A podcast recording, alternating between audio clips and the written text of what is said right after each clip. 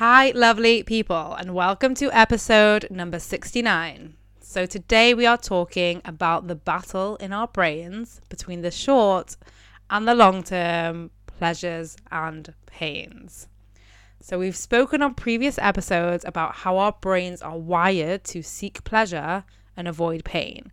And today we are going to take it one level deeper because it isn't just that our brains are wired this way, it's that they are wired to seek short term pleasures and avoid short term pains.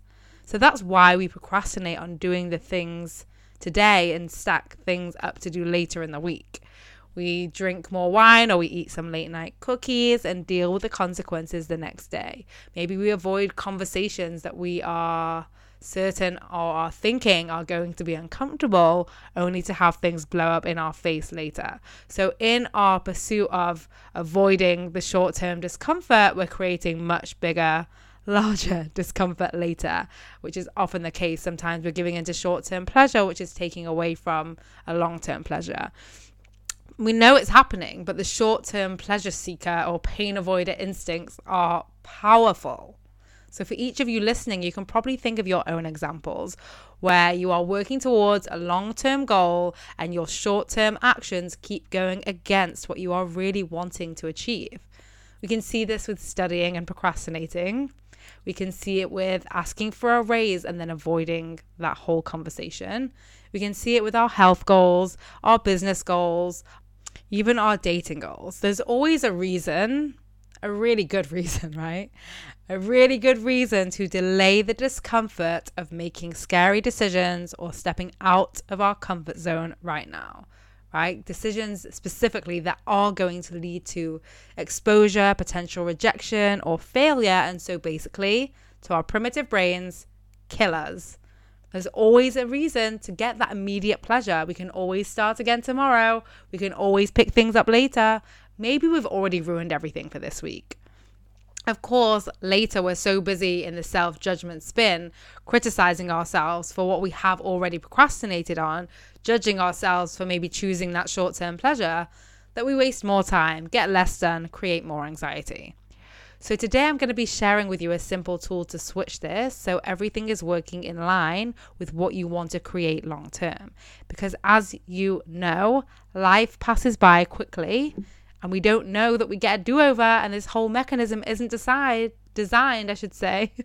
it's not designed for us to create the life we want long term. It's really working against us pursuing our dreams and our goals.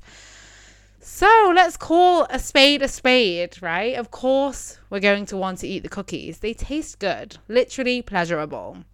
Cookies create pleasure in our brains, more specifically sugar.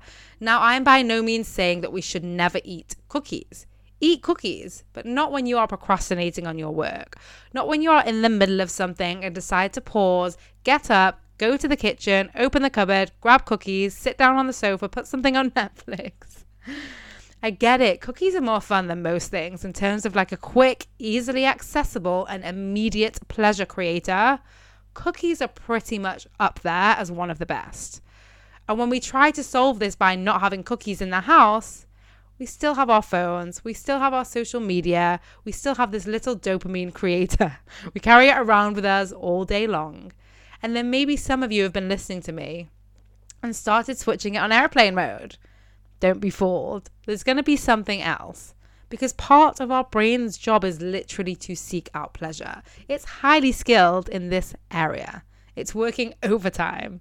This is how our brains have evolved to keep us alive because the pleasure of a campfire, the pleasure of sex and procreation, the pleasure of food and nourishment. All of these things literally kept us alive because our brains were wired to seek these pleasures at a time when we needed motivation to get out of the cave. now we don't have to do so much to get these pleasures. We can literally get them in the cave, delivered to us. And those same instincts that served us now cost us.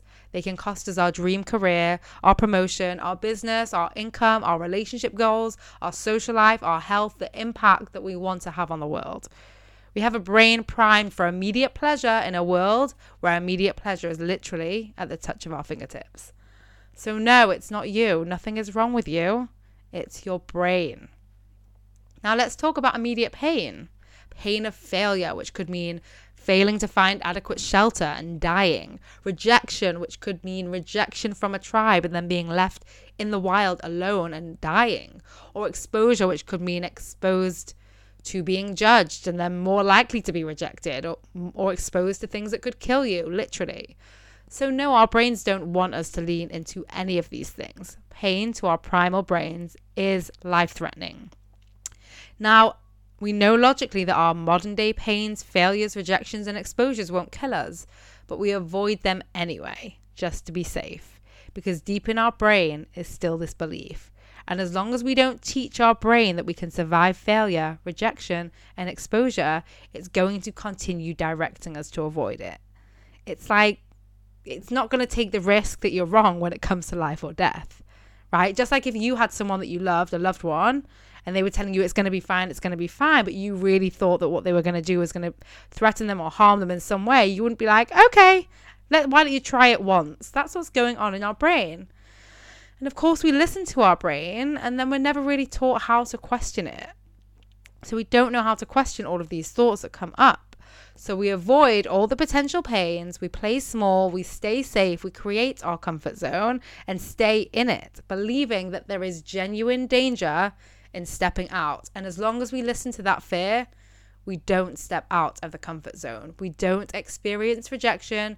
We don't experience failure. We don't experience exposure. And then we don't teach our primitive brains that we can survive those three things. This is why you can be working on a long term goal and find yourself taking short term actions directly against that goal. This is just how our brains are designed. Nothing has gone wrong, and yes, it's totally changeable.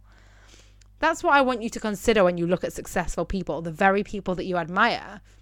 Their brains are not different to yours. They didn't and don't always succeed.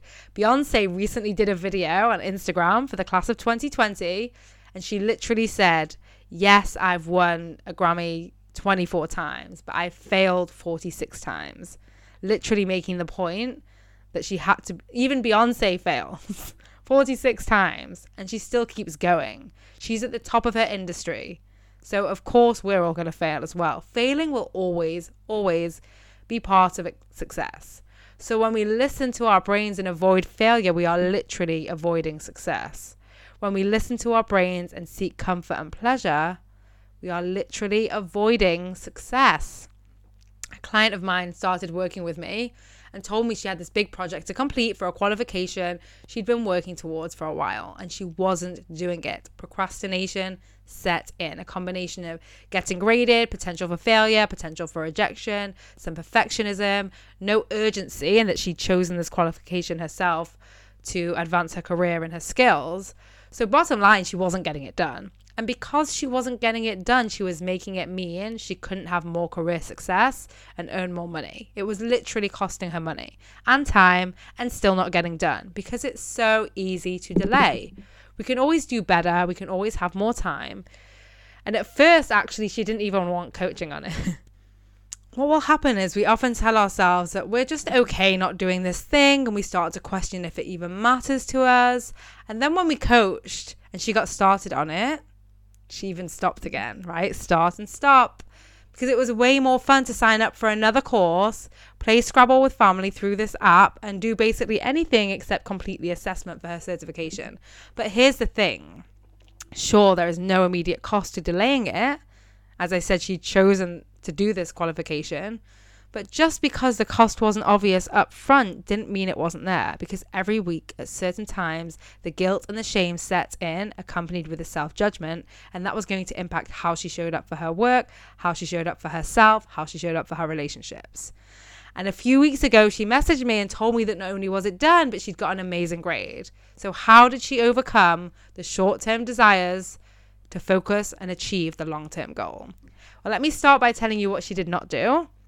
She didn't beat herself up for any procrastination that had already happened. She didn't believe that she needed to do it. That need never leads to positive action, I promise you. It leads to stress and pressure. Okay, and she didn't put eight hours in her diary in one day to complete everything in one go, which is quite a common thing that uh, people often come to me and say, I'm just going to do everything in one day. No, our brain's totally going to resist that. So pause for a minute and even think about how you approach something that you've been working on for a long time. Maybe you've also started and stopped it. And when you think about it, do you feel terrible? And if you do, guess what? You are not motivated to pick it up again and complete it. It's much more comfortable for our brain to just avoid it. And if that is what you've been doing, notice that it's not working. Otherwise, you wouldn't have come up with that example. And in fact, notice that what you've been trying, all of it, think about all the different things that you've been trying and really notice that it's not working. Because we're sometimes so attached to being right in the method, like we know what we're doing, that we miss the opportunity to figure out what will work better for us. Really, I see this quite a lot of like, I know what I'm doing, I know what I'm doing. It's not working if you're not getting the results that you want.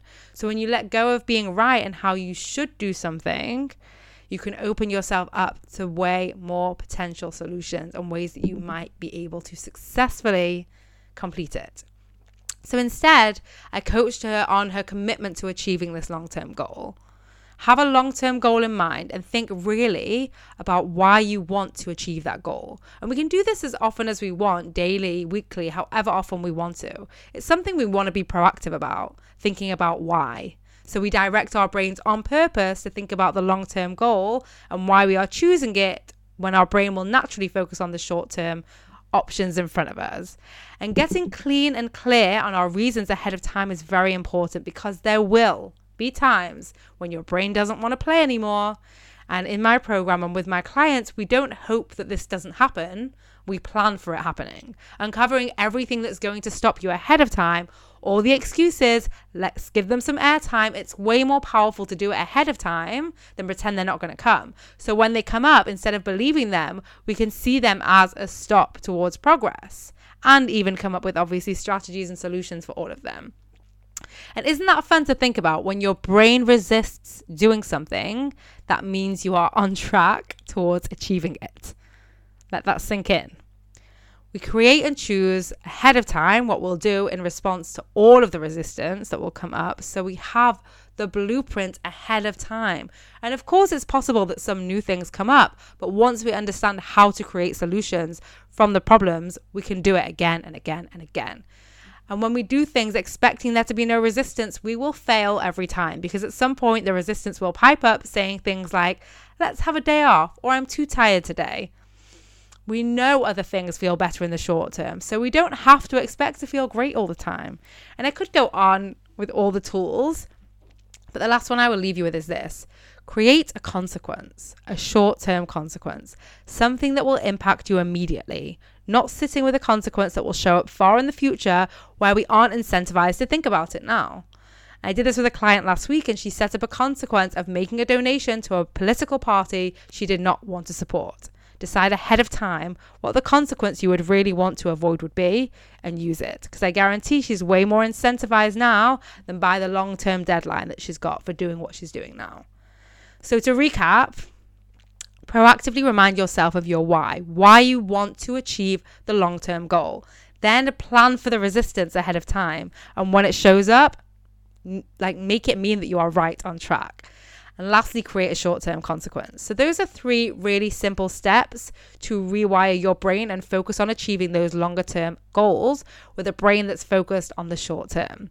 Now, if your long term goals still feel really far away or impossible, or you've been listening to this podcast for a while and understanding in theory but not knowing how to apply the tools to actually move your life forward and create what you want, then this is what I do with my clients. I work with people that are ambitious and anxious, just like you, so they can show up in the short term consistently in a way that supports the future they really want. It's possible for you, it's possible for everyone. I want you to think about that. It's literally science and understanding our brains. And that's where I come in, and my program will help you.